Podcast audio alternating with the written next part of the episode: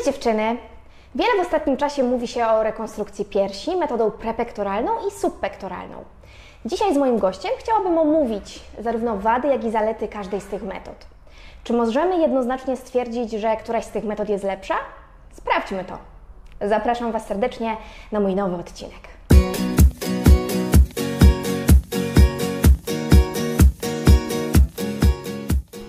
Moim dzisiejszym gościem jest doktor nauk medycznych, dr Aleksander Gruz, e, który jest onkologiem, e, chirurgiem onkologiem, specjalizującym się właśnie w rekonstrukcjach piersi. Na co dzień doktor pracuje w Narodowym Instytucie Onkologii w Warszawie oraz w Europejskim Centrum Zdrowia w Otwocku.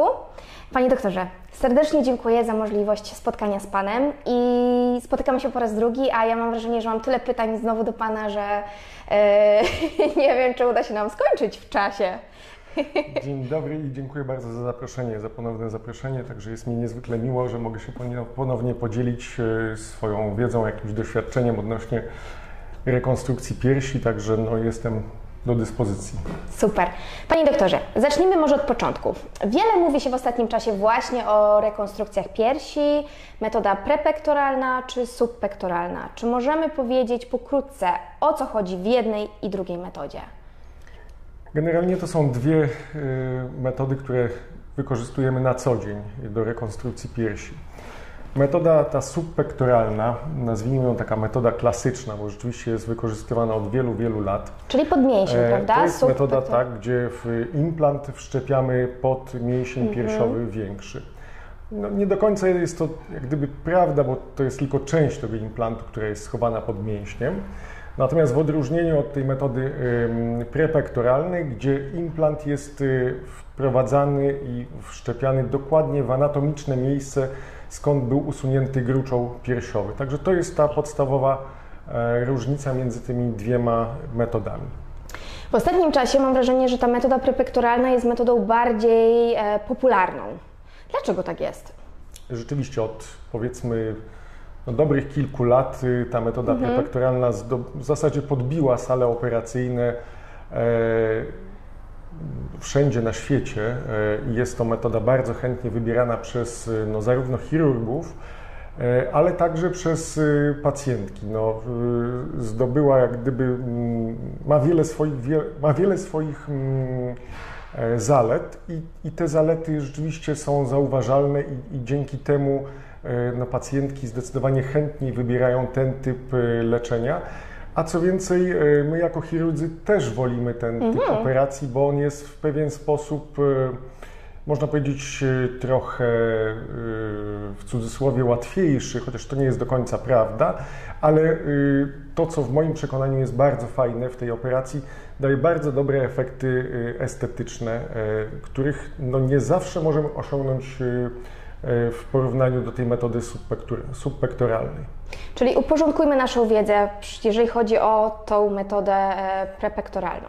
Mamy implant, który jest wkładany na mięsień, czyli nie, nie ma żadnej potrzeby, żeby nacinać w żaden sposób jakiś mięsień, e, jeżeli mówimy o tym mięśniu piersiowym.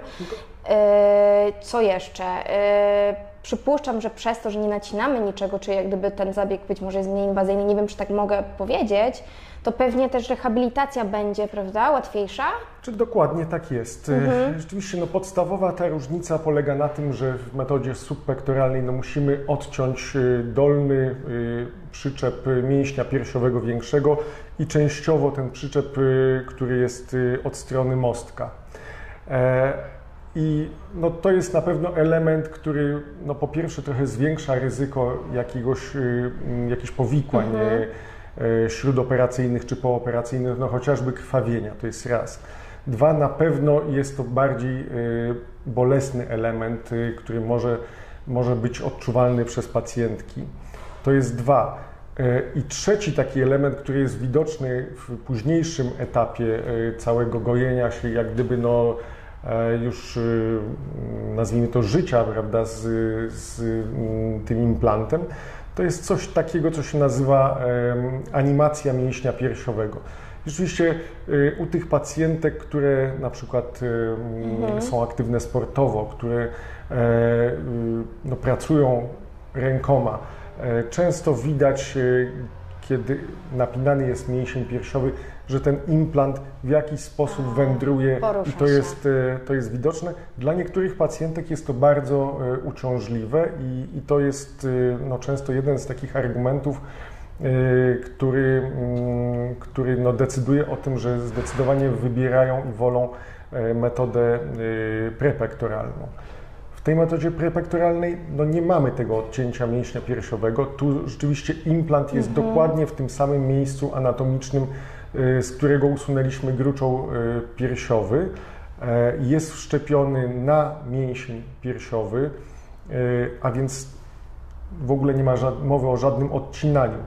Oczywiście każda z tych metod ma jakieś swoje mhm. plusy i minusy. Tu no powiedziałem o tej animacji mięśnia piersiowego w metodzie prepektoralnej no też to nie jest idealna metoda. Nie ma tak naprawdę mhm. idealnej metody. Każda ma jakieś tam swoje plusy i minusy i to pacjentki muszą e, o tym pamiętać, my o tym wiemy, e, powtarzamy to, ale no niestety mm, nie ma idealnego mhm. zabiegu operacyjnego. Pamiętajmy, że mm, mastektomię z jednoczasową rekonstrukcją to nie są operacje E, plastyczne. To nie jest powiększanie e, mhm. piersi, gdzie wszczepiamy implant pod e, mięsień często i pod gruczoł piersiowy, gdzie te wszystkie jakieś nazwijmy to niedociągnięcia chirurgiczne są maskowane przez tkankę podskórną, przez gruczoł piersiowy.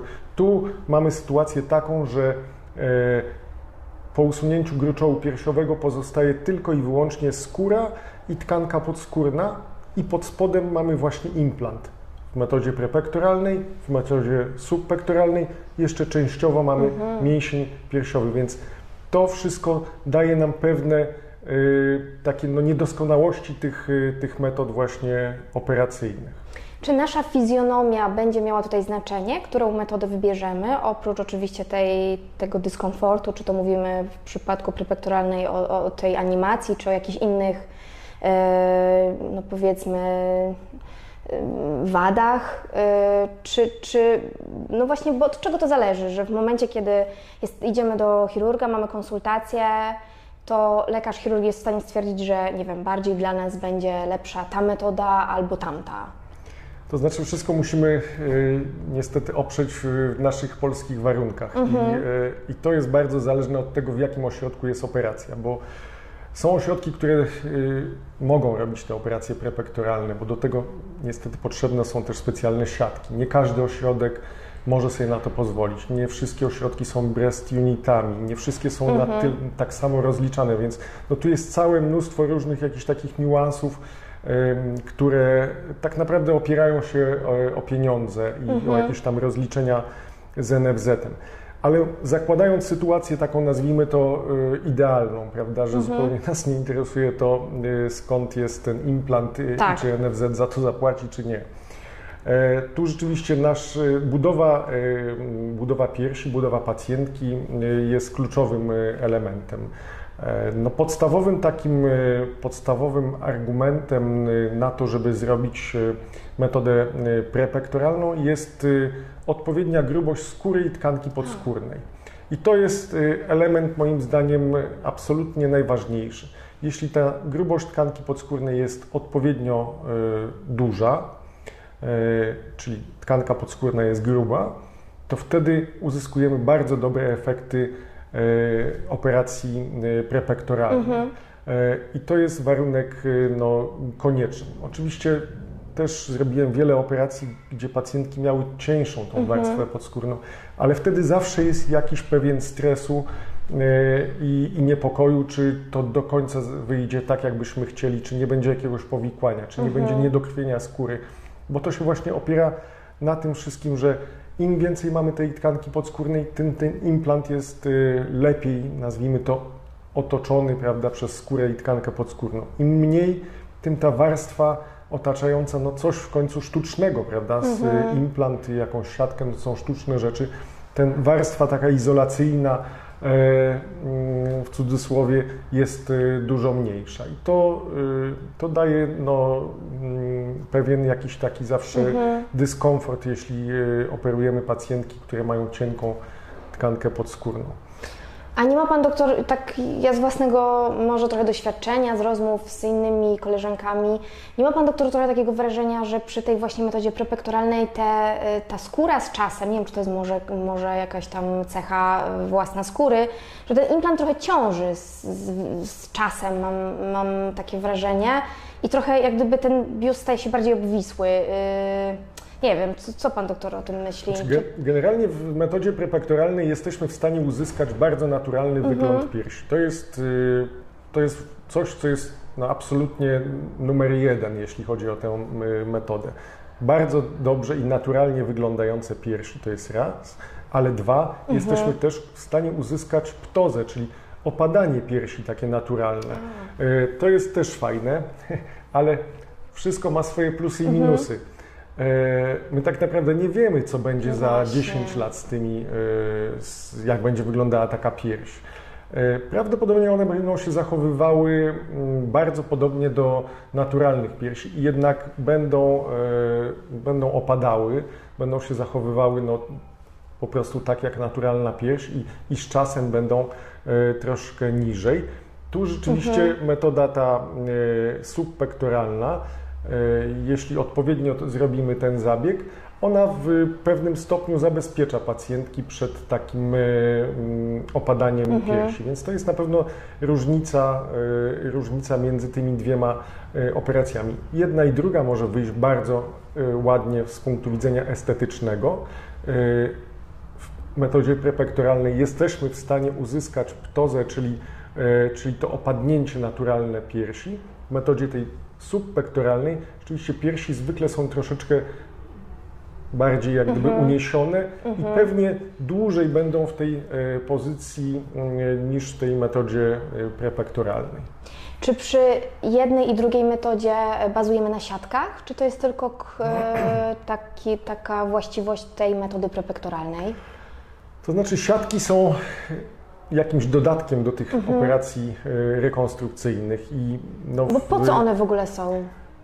Żeby Nazwijmy trzymały... to w idealnym świecie, gdybyśmy mhm. mieli dostęp do, do, do wszystkich rodzajów siatek, to pewnie byśmy ich używali no, dużo więcej lub nawet zawsze. Mhm. E, ale tak jak powiedziałem, to jest jakiś idealny świat, no tak. gdzie, gdzie tych e, gdzie nie musimy ograniczyć. Tak. E, Optymalnie rzeczywiście jest y, dobrze, aby w metodzie prepektoralnej wykorzystać siatkę, obłożyć ten implant y, specjalną siatką, e, która będzie nam wzmacniała tą tkankę podskórną, która tylko otacza właśnie implant. Ta siatka daje pewien taki rodzaj dodatkowej bariery, dodatkowego wzmocnienia zwiększa ilość e, kolagenu w jakimś tam odpowiednim czasie. Także ta skóra e, i tkanka podskórna są wzmocnione. Tworzy się taki rodzaj warstwy ochronnej, i, a jednocześnie utrzymującej implant. I tu są różnice też między siatkami. Mhm. Są siatki no szybko wchłaniające się, są siatki długo wchłaniające się, są siatki, które w ogóle się nie wchłaniają albo częściowo się wchłaniają. I tu też efekt tej operacji będzie zależał od tego, co chirurg no, ma do dyspozycji mhm.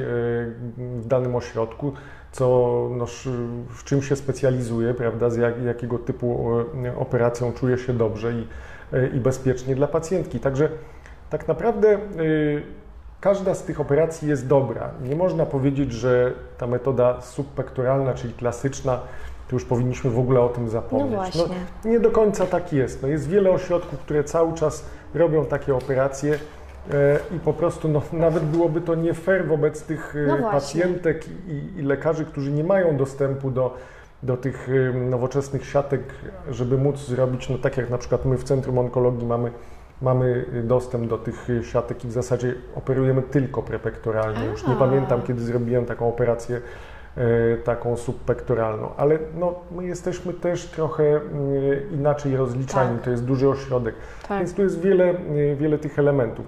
Jedna i druga operacja potrafi wyglądać naprawdę bardzo dobrze, chociaż z mojego doświadczenia i jak porównuję tamte operacje, które robiłem no subpektoralnie no i teraz te, to jestem zdecydowanie za operacją prepektoralną.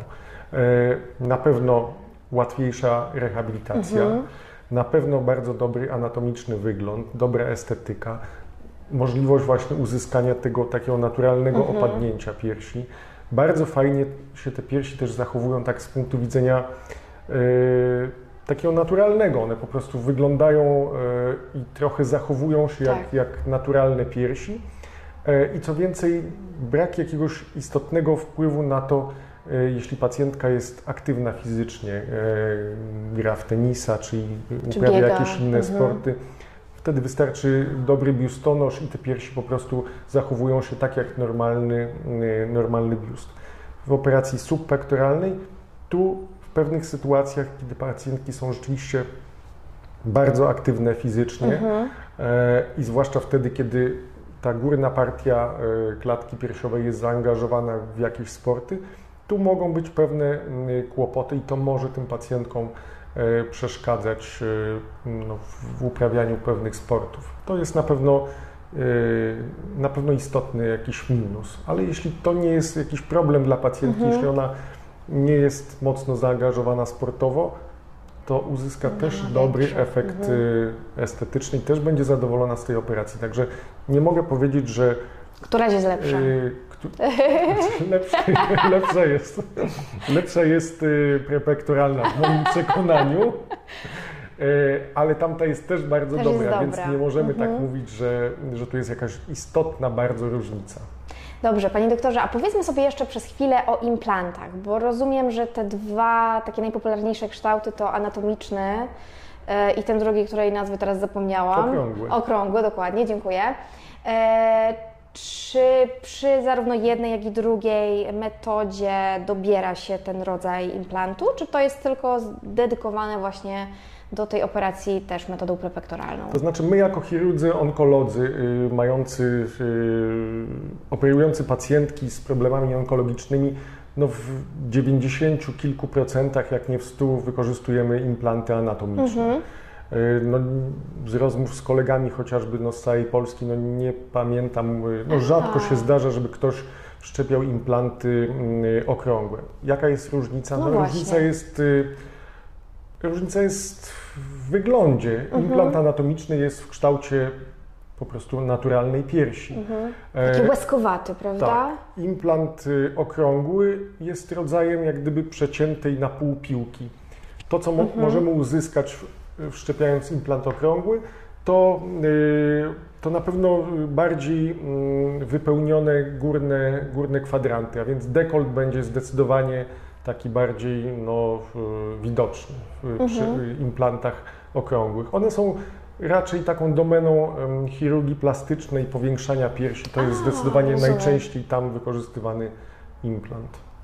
Dobrze, czyli jeszcze tak e, reasumując, e, to chciałam na chwilkę wrócić jeszcze do tego tematu e, refundacji. Czyli rozumiem, że metoda podmięsień jest refundowana w, powiedzmy w każdym ośrodku, który wykonuje operację chirurgię onkologiczną. E, jeżeli myślimy o rekonstrukcji, tak, możemy taką. E, Już nie do końca tak jest, bo no e, właśnie, jak to jest? fundusz nie mówi nam, jak my mamy zrobić operację. On nam A, daje powiedzmy okej. kwotę X i y, zróbcie co chcecie za tą kwotę, ale szpital musi sobie kupić protezę, A, y, siatkę rozumiem. czy tam jeszcze coś innego, prawda? Co my kupimy, co kupi szpital, to już zależy od y, rozliczeń jak gdyby wewnętrznych Mhm, w szpitalu, a więc y, no, to nie fundusz mówi nam, że coś jest Rozumiem. refundowane czy nie. My możemy zrobić tę samą operację i z siatką, i bez siatki. Możemy zrobić z takim implantem, czy z Mhm. innym implantem. Możemy zrobić to prepektoralnie, możemy to zrobić pod mięsień. E, To już zależy y, całkowicie od danego ośrodka, Rozumiem. od y, możliwości tego ośrodka, od sposobów rozliczeń, Mhm, od tego, ile mhm. pacjentek jest operowanych y, mm, w danym ośrodku. No, wiele, wiele składowych, które się na to składają i no na pewno jeśli pacjentka myśli o, o jakiejś rekonstrukcji, no to na pewno ośrodek, który się zajmuje rekonstrukcją piersi, teraz breast cancer unity są, także zdecydowanie no, y, powinno to być robione tam, gdzie, gdzie jest y, doświadczenie, Mhm. gdzie takich operacji jest wykonanych wiele i, i, i są jakieś możliwości, prawda, rozmowy na ten temat, co Tak. możemy zrobić właśnie, czy, czy wszczepiamy podmięsień, czy możemy y, wszczepić e, prepektoralnie, czy jesteśmy w stanie wykorzystać jakąś siatkę, a jeśli tak, to jaką siatkę. Y, Jest tu, są dziesiątki y, możliwości, także Mhm. tak to wygląda. To bardzo dobrze. Cieszę się, że, że, że, że są już takie możliwości. E, także dziewczyny, jak widzicie, jedna i druga metoda e, są dostępne. Trzeba tylko mm, wiedzieć, do jakiego środka się udać. Trzeba też e, mm, porządnie i konkretnie porozmawiać z chirurgiem, onkologiem, który będzie nas operował, abyśmy wiedziały, z czym każda z tych metod się wiąże. E, fajnie wiedzieć, że są te opcje, a więc jest w czym wybierać. E, Panie doktorze, serdecznie dziękuję za, za dzisiejszy wywiad, za to, że e, poświęcił mm, Pan nam swój czas, oczywiście po godzinach, jak to zwykle bywa. Serdecznie dziękuję, wszystkiego dobrego życzę Dziękuję bardzo i i do zobaczenia być może w przyszłości. Dziękujemy dziewczyny, wszystkiego dobrego, do usłyszenia. Cześć.